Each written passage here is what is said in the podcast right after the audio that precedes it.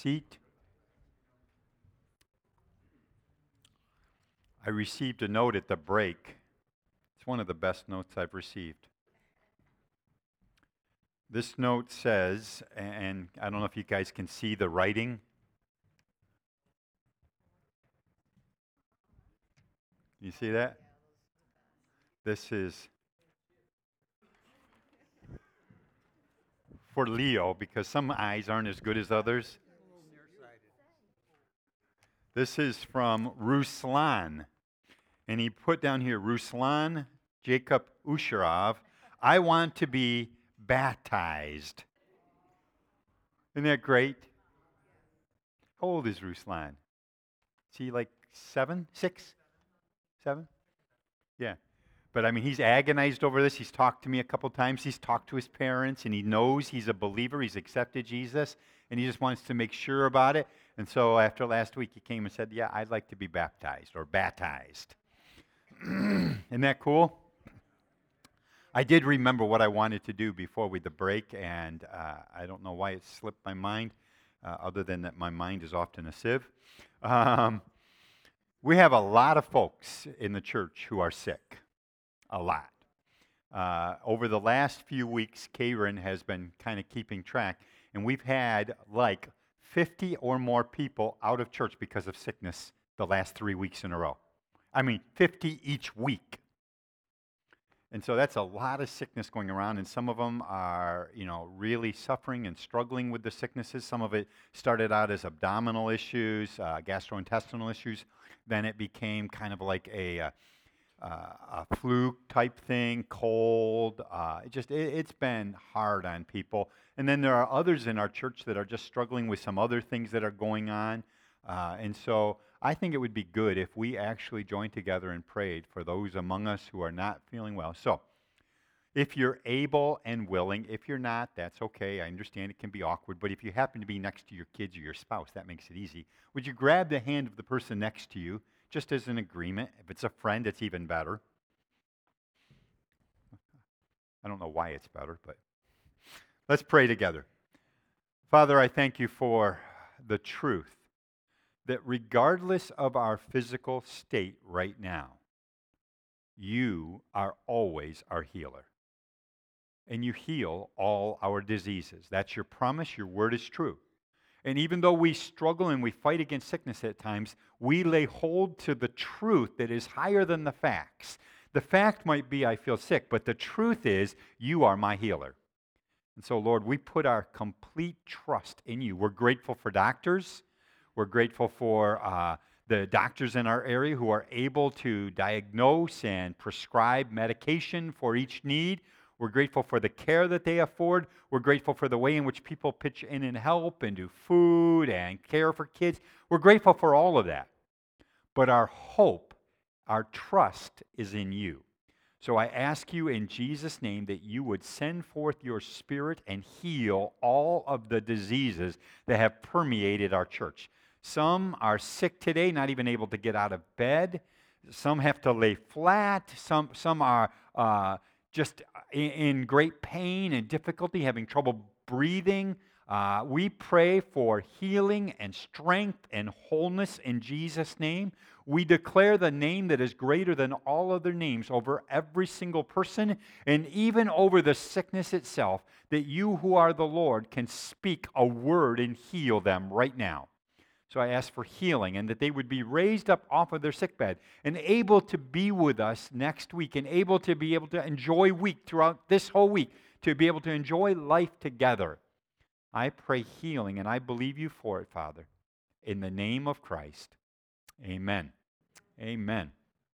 Encourage you to keep praying for your friends and family and appreciate your help, uh, the way in which you guys care for one another. I, I don't post very often on Facebook, but I do stalk it. And uh, I have watched some of you guys as you have posted, you know, things that you're doing for one another, and I think it's a good thing to be part of the family. Uh, I confess that I found myself this week in a bit of a quandary. Uh, I actually met with the elders and I shared with them, which I don't normally do. I shared with them quite a bit about what I felt was the word that God gave me to preach for this Sunday. And I worked on that sermon. I honed it again and again because although I believe the word is authority in and of itself, I believe that my words, as I preach them, are intended to bring the word into greater light for people. So I, I care a lot about the word and I care a lot about words. I think they matter. So I was ready for that. I actually had printed it out and it was on my desk. And then on Friday, I listened to a pastor preach a message on this same passage. And I thought to myself, this is not the way I would approach it. But this is a great introduction to what I felt. So, what I have done, I agonized over it. I talked to Karen about it. I prayed. And so, Saturday, about, uh, well, I came home from the funeral. We got home probably around noonish, one o'clock. About that time, I hustled and I agonized and I began to write a new sermon. So I felt like I wanted to borrow this pastor's three points. I'll make it my own sermon, but I'm borrowing his three points, which I thought are, again, a good kind of lead in to what I feel is the word of the Lord for next week. So I want to encourage you to listen today this is going to be a briefer message. It's going to be an introduction. But I encourage you, and I don't normally do this, but I am asking you sincerely to try to make your best effort to be here next Sunday because I believe it is a word from the Lord. It's been stirring inside of me. In fact, the word that I want to preach next week, I was actually uh, taken out of bed in order to go write. Uh, so, and I don't normally do that, by the way, but that just happened to be the case. So, we're going to look at John 15 if you want to turn there. John 15. And I want to talk to you about the key to success. The key to success. John 15 and beginning in verse 1. I am the vine, I am the true vine, and my Father is the vine dresser. Every branch in me that does not bear fruit, he takes away. And every branch that bears fruit, he prunes that it may bear fruit. Now, this is not what I'm going to deal with, but I want you to think about the truth that this particular procedure can look and feel awfully close to the same. If it's not bearing fruit, he takes it away. If it's bearing fruit, he cuts it away. And it can feel very close to the same. And we have to have a discerning eye and heart. Verse 3 You are already clean because of the word which I have spoken to you. Abide in me, and I in you. As the branch cannot bear fruit of itself unless it abides in the vine, neither can you unless you abide in me. I am the vine, you are the branches. He who abides in me and I in him bears much fruit, for without me you can do nothing. If anyone does not abide in me, he is cast out as a branch and is withered, and they gather them and throw them into the fire, and they are burned. If you abide in me and my words abide in you, you will ask what you desire, and it shall be done for you. By this my Father is glorified, that you bear much fruit, so you will be my disciples. Now, today I want to emphasize one simple truth as a lead into next week, which is that I believe God wants us to lead successful lives.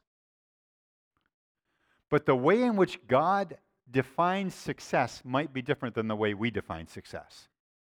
Most often, if you think about the world, they, they define success by, well, you tell me, what do they define success by? What? Money. What else? Huh? Status, power, education, your job, uh, your position. All those kinds of things are how the world defines success. I would suggest to you that God wants you to be successful. But his definition of success are not those things. And if you run after those things, if you climb the ladder of success that the world's put up, when you get to the top, you'll find out you've been leaning against the wrong building. And it's not going to please you at all. God defines success as fruitfulness. And I want you to see this as a, a, picture that goes up. I want you to see that when God talks about success and you want to get on the road to success, what he's really talking about is he wants you to be a fruitful person. I mean, look back at verse 8 for a second. By this my Father is glorified that you bear much fruit, so you will be my disciples. What brings God glory? Your fruitfulness. So, God wants us to lead successful lives, but He measures that by how much fruit we bear. God wants our marriages to be fruitful. He wants our jobs to be fruitful. He wants everything about you to become a purveyor of His glory, which you do by exhibiting the fruit that He puts in your life. And if I could broaden that just a little bit, God wants your ministry to be fruitful. Because whether you realize it or not, every single one of you sitting here today is a minister of the gospel of Jesus Christ. You might not have some credential that goes with a little card that you put in your wallet to say that you have been licensed or ordained or whatever credential you're holding, but you are still nonetheless a minister of the gospel. You show forth the glory of God in everything that you do. You might have a job as a mechanic or as a nurse or a teacher or an engineer, but that job is simply the vehicle which God has given to you in order to do the work of the ministry. That's all it is. So, God wants every one of us with our gifts, our anointings, our callings, our ministry. God wants us to be a success at it. And the way in which we're a success is that His fruit might be demonstrated in our life. So, what I want to do very briefly is I want to give you three keys to living a successful life. And again, this is very, very basic, it's very simple, but I think it's a great introduction to that which is going to be so much deeper next week. It's kind of like this week we're going to just kind of wade in and get our feet wet. Next week I want us to go swimming in the truth that God has. So, number one, the first key is the secret of fruitfulness is abiding. Seven times, just in those first eight verses, Jesus uses the word abide. Look at verses 4 and 5 again.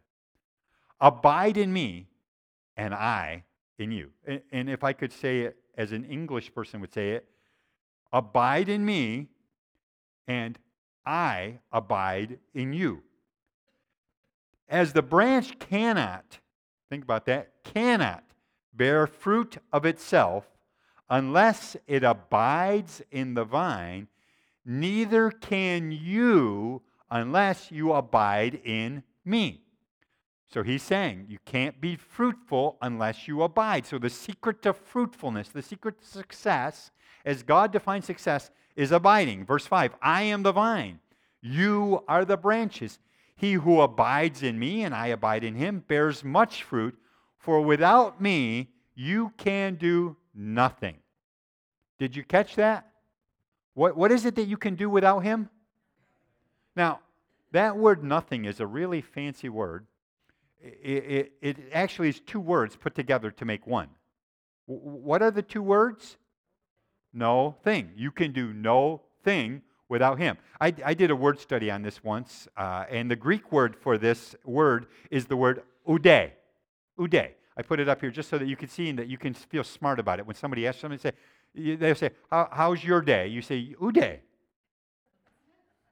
The word ude in the Greek literally means nothing, not even one thing. Or to quote my grandson Caleb, it's no way. No way you can give any kind of fruit in your life if you don't abide in God. It's almost like Jesus is afraid that you're not going to get how this works. So look at verse 5 again. It's almost like there's an unspoken prelude to verse 5. When you look at verse 5, it's almost like he's saying, he, he says in verse 4, Abide in me, I in you, as a branch cannot bear fruit of itself unless it abides in the vine, neither can you unless you abide in me. And then verse 5 Read my lips. I am the vine, you are the branches. And unless you, the branch, abides in the vine, you can't bear much fruit. In other words, this whole thing works only if we learn how to abide in Him. So, get that into your heart and mind. Without God, without Jesus, without the active working of the Holy Spirit, your marriage won't succeed.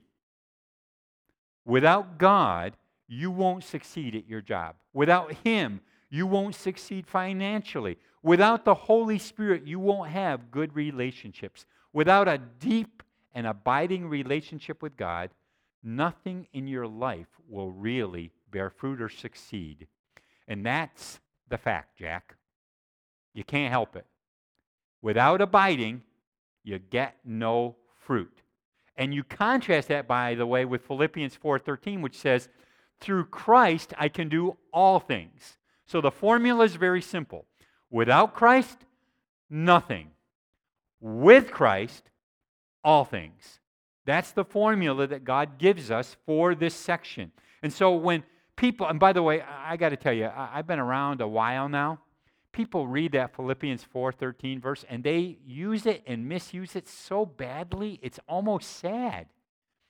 Uh, through Christ, you can do all things. So what happens? You're, you're a young kid, a young, let, let's say a young guy, because that's what I was. You're a young guy, and you've got a test today. You didn't bother studying because you were having too much fun playing video games. So, on your way to school, on the bus that morning, you pray and you say, God, you said I can do all things through you, so I'm asking you to help me to pass this test. I want to suggest to you that's a pretty gross perversion of that scripture. What it better means is, God, your word promises that if I will apply myself to listen to that which the teacher teaches, and if I will do my homework and I will prepare for this test and I will spend time with you praying, you will help me to do well on this test, and I trust you for that. That's a much better translation of that verse in terms of our practical lives. So, through Christ, all things. Without Christ, no things. Without a deep, abiding relationship with Jesus, you're not going to have any fruit. And by the way, think about the fruit. The fruit is called in Galatians the fruit of the Spirit. It's not your fruit, it's His fruit. It's God's character being lived out through you. You can't work it up and you can't sustain it for long. I mean, how, how many of you have ever prayed and asked God for patience? Come on, if you're a parent, you have, and you know you have. You're about ready to kill the kid, and you say, God, give me patience. You grit your teeth and you purpose to be patient today, and that works great until someone does something stupid in traffic, and then you lose your patience. Real fruit of the Spirit goes beyond your circumstances because it comes from God. That's what it's all about. So if I want true joy, if I want true peace in my life, which are the fruit of the Spirit, I have to spend time abiding with Him. Um, what, what does abiding with Him look like? The, the best way I could think of it on a simple level is this. Uh, let's say you, you went to visit the Orange Aprons uh, up at Home Depot, and uh, you're there, you're, you're a, an employee, like my son Jeremy, when he was at Roberts working on his uh, second bachelor's, uh, he was a, an Orange Apron. And so people come in, Jeremy's there working, and a guy walks up to him. He's holding a receipt in one hand and a hose in the other hand, and he said, I'd like to return this. What's Jeremy going to say? He's going to say, Sure, no problem. I'm here to help you. Is there a problem with the hose? And the guy's going to say, Yeah, I bought this, and right on, here, on the package it says water hose. I took it home, I took it out of the package, I unrolled it, and I held it over my plants, and nothing happened. I shook that thing, I hit the ground with it, I put the other end over the plants, no water. It's defective advertising. This isn't a water hose, this is an air hose because the only thing that comes out of it's air. What might Jeremy ask him? Did you hook it up to the hose bib? Did you hook it up to the source? And I want to suggest to you that we're no different than a water hose or an electric cord. The only way it's going to work is if we hook ourselves up to the power source. And that's really what abiding is all about. In the natural, you have to hook up to the hose bib. Well, in the spiritual, he says, You hook up with me, you're going to have rivers of living water flowing through you. That's his promise.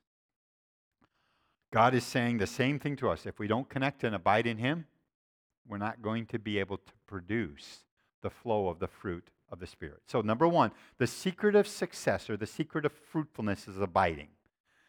But number two, the secret of abiding is obedience.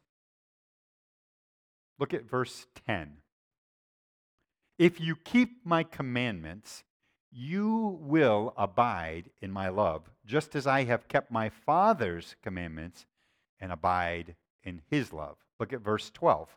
This is my commandment that you love one another as I have loved you. Greater love has no one than this that he lay down his one's life for his friends. You are my friends if you do whatever I command you. Verse 17.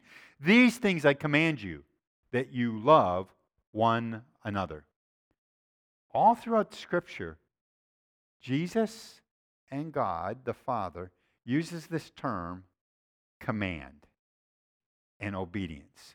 And here, Jesus links in verse 10 our obedience with abiding. He says, If you obey my commandments, if you keep them, you will abide in my love. And notice, Jesus, I don't know, I think he has a God complex because he doesn't use the politically correct terms that you're supposed to use these days. He doesn't say, I'd like to make some suggestions to you. I have 10 suggestions for you. He doesn't say, I have some things I'd like you to consider if, if it feels right to you. He says, I command you. He, I don't know, he thinks he's God and he has a right to say this. So his command is obey. Obey. And there's not a parent here that hasn't said to your kids, if you would just obey, life would go so much easier for you and for me.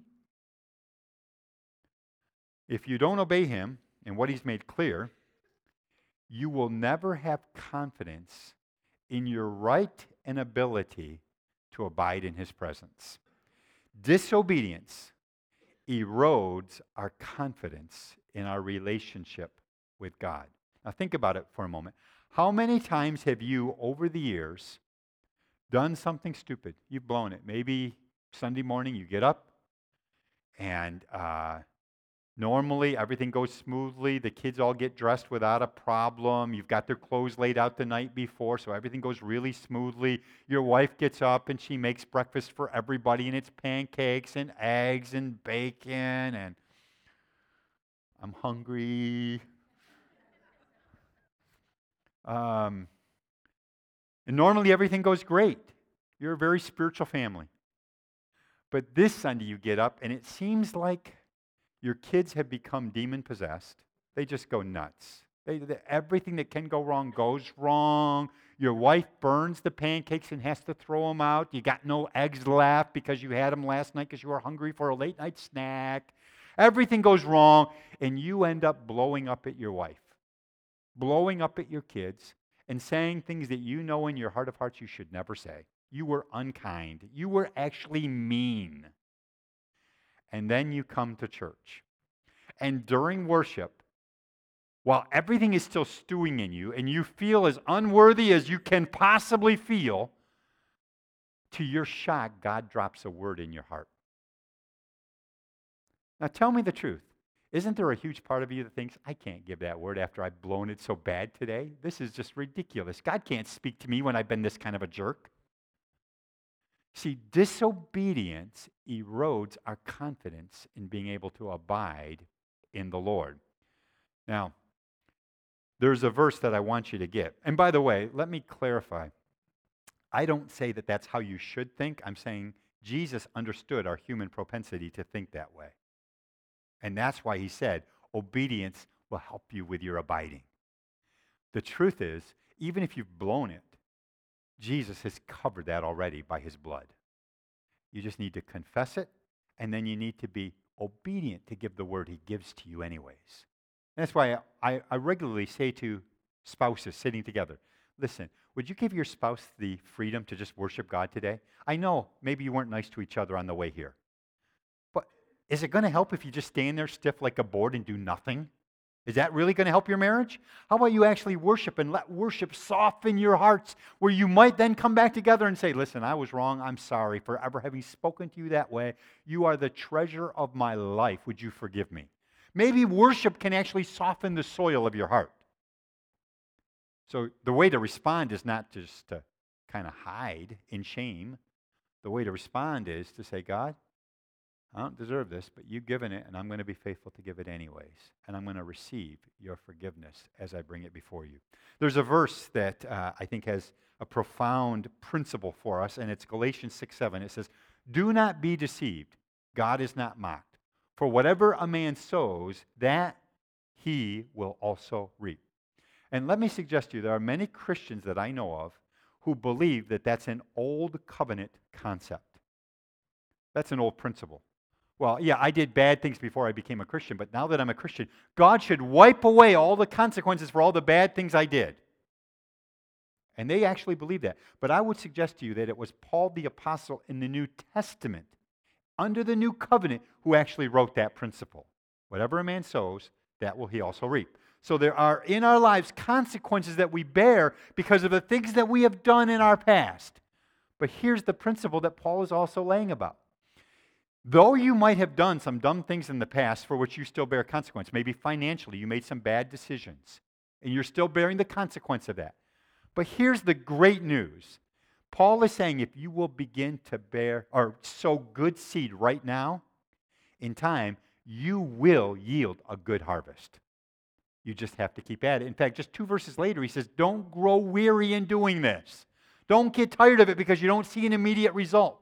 No farmer goes out into his field, plants something today, and expects a crop tomorrow. He knows it's going to take some time. So, though you might have some things in your past that were disobedience, in fact, Paul says at one point, we used to be children of disobedience, but now we're children of obedience. He's put something inside of us to cause us to want to do Him. Now, if you're like me, you might be saying, well, I like the idea of fruitfulness has to do with abiding, Pastor. But if you're saying abiding has to do with obedience, I'm not so good with that because I'm not so good at obedience. I tend to kind of do my own thing sometimes. Uh, I, I, don't do well. I, I feel like most times I'm more like Paul in Romans 6 when that which I don't want to do, I do. That which I want to do, I don't do. So I've got this whole obedience thing going on. Uh, in fact, early on in my life, the honest truth is uh, if, if someone had told me, this is the one thing you can't do, that was probably the one thing I would do. I would make a point of it just to see what would happen. And, and that caused some consequences in my life. But the good news is this the answer to abiding is obedience.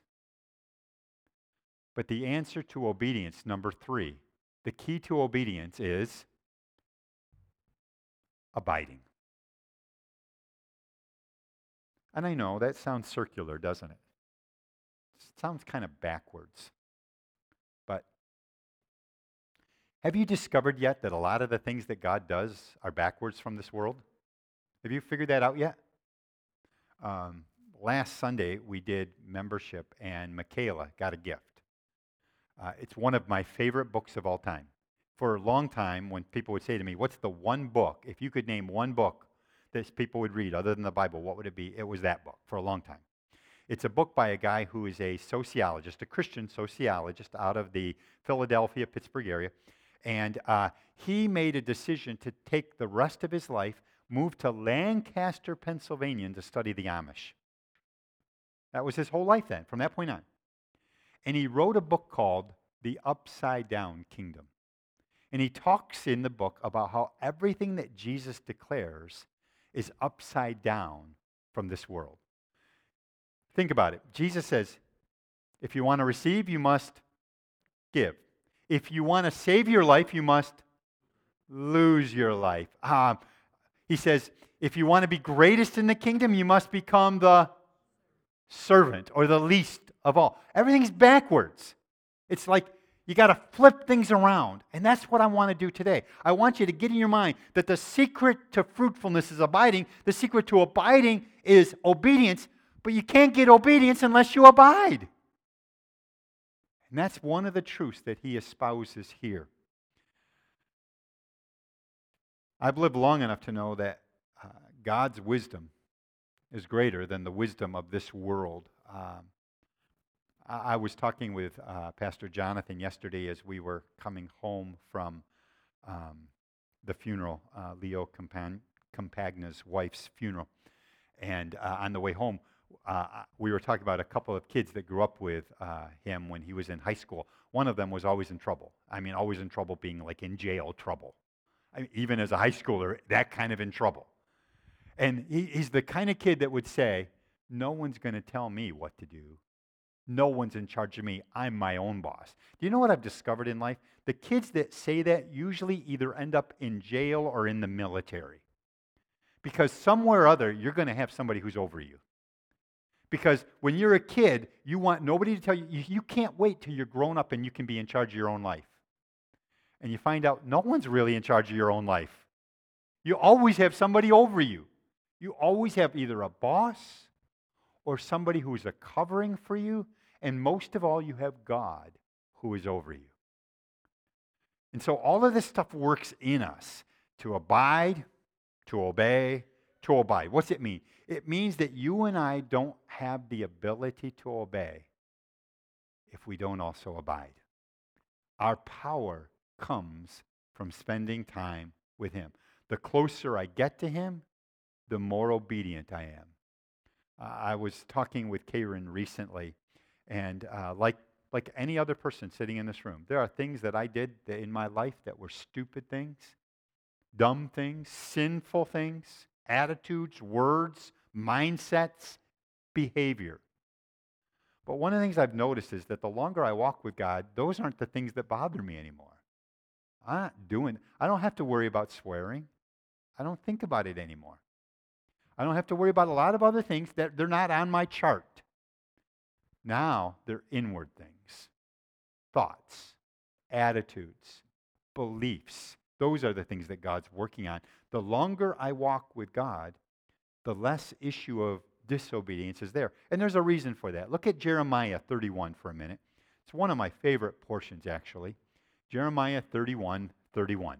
It's a good way to remember it. Jeremiah 31 31. God says this Behold, the days are coming, says the Lord, when I will make a new covenant with the house of Israel and with the house of Judah, not according to the covenant that I made with their fathers in the day that I took them by the hand to lead them out of the land of Egypt. My covenant which they broke, though I was a husband to them, says the Lord. Here's the covenant.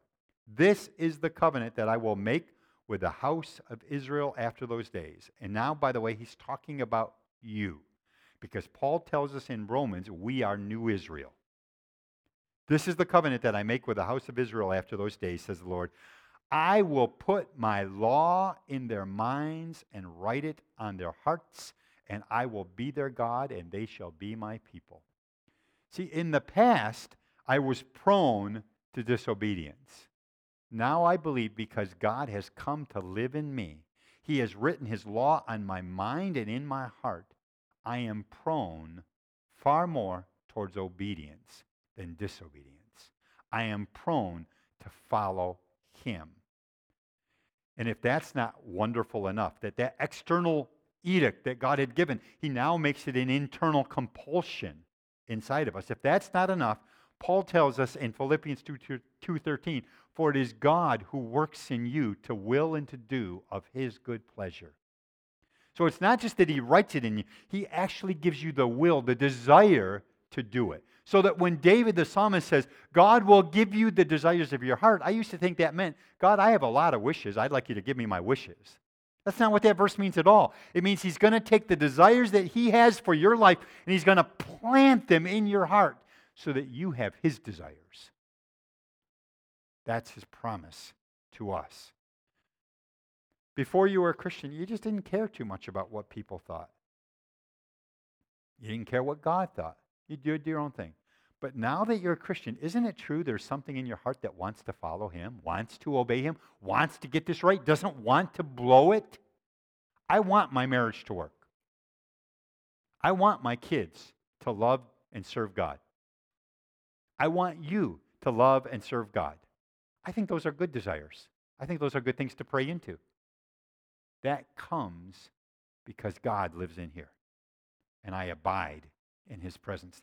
The longer you walk with him, the more you want to obey him. Now, next week, I want to go in a completely different direction, kind of. Um, different kind of direction, at least.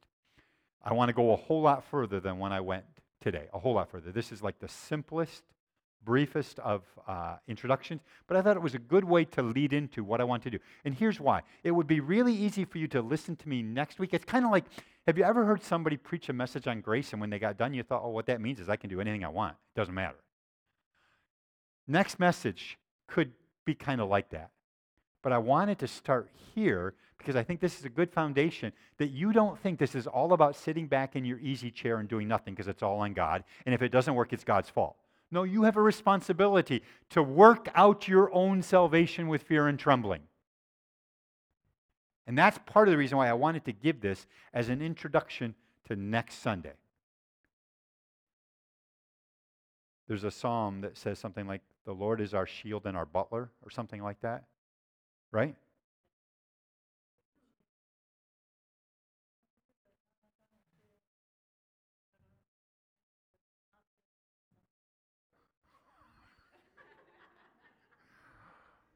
Okay.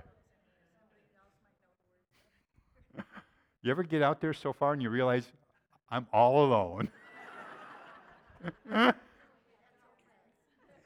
Actually, the scripture doesn't say that. The shield is right. The butler part is not right. He says he's our shield and buckler. He's not our butler. He doesn't have a towel around his arm just to wait on your every whim. He has a desire for your life. And that's why I wanted to give this as a foundation for next Sunday. So, here Jesus makes it clear that real success in life is directly related to our fruitfulness in Him. And that fruitfulness only comes as we abide in Him. And as we abide in Him, it will produce the fruit of obedience, which drives us to a greater sense of His abiding presence.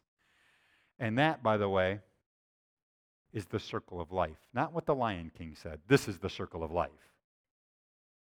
that he gives to us. Now, I want to end there today. This was short, it was simple, but that's our prelude. And again, I, I, I rarely do this, but I want to strongly encourage you that if at all possible, you be here next week for what I believe, honestly, was and is the Word of God to us. So, would you stand with me?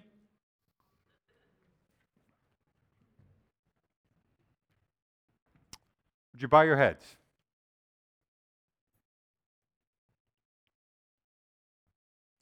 Father, we come today so grateful for your presence that dwells within us. Christ in us, the hope of glory. I thank you for that. I thank you for your abiding presence and that you produce in us the fruit of the Spirit love, joy, peace, gentleness, goodness, meekness, temperance, faith. All of that you produce within us. And Lord, we want to become more and more fruit bearers in order that our Father might be glorified. And we know that part of the way we do that is that as we abide in your presence, you give us power to obey you. And as we obey, you produce more fruit, which drives us to want to spend more time abiding in you, in you and us. So I thank you for this word today, Lord, and pray that it would be a challenge and an encouragement to each one, and that as it is, we would begin to pray into it towards next week and what you have to say to us for that. Lord, let us become fruit bearers in a rich and full way. I pray in the name of Christ. Amen. Amen. The Lord bless.